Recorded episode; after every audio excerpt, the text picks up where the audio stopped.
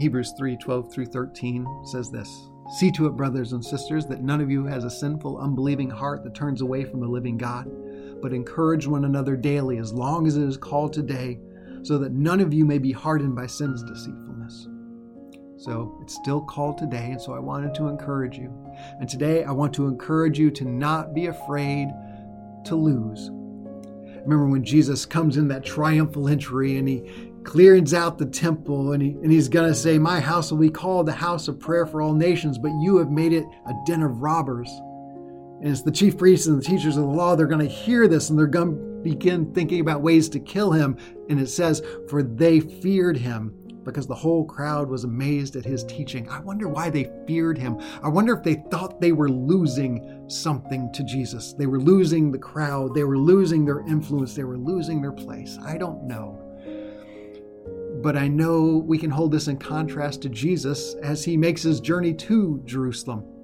The disciples are going to be astonished that he's making his way there. The followers are going to be afraid because he's going there because he's already told them twice about what's going to happen. He's going to tell them a third time that the Son of Man will be betrayed to the chief priests and the teachers of the law, and they will condemn him to death and will hand him over to the Gentiles who will mock him, spit on him, flog him, and kill him. Three days later, he will rise.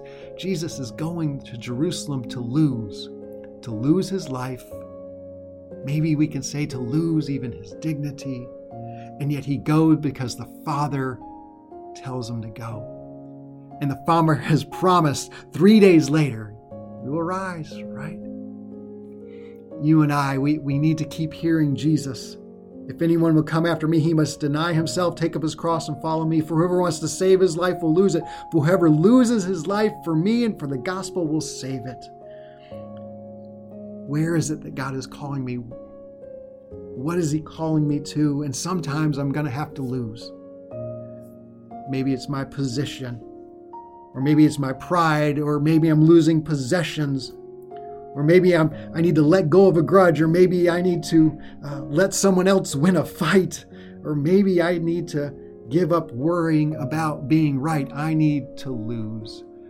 And so here's my word of the day follow his leading, even if it may mean you lose, because we know that's where we find life. It's still called today. And so I wanted to encourage you.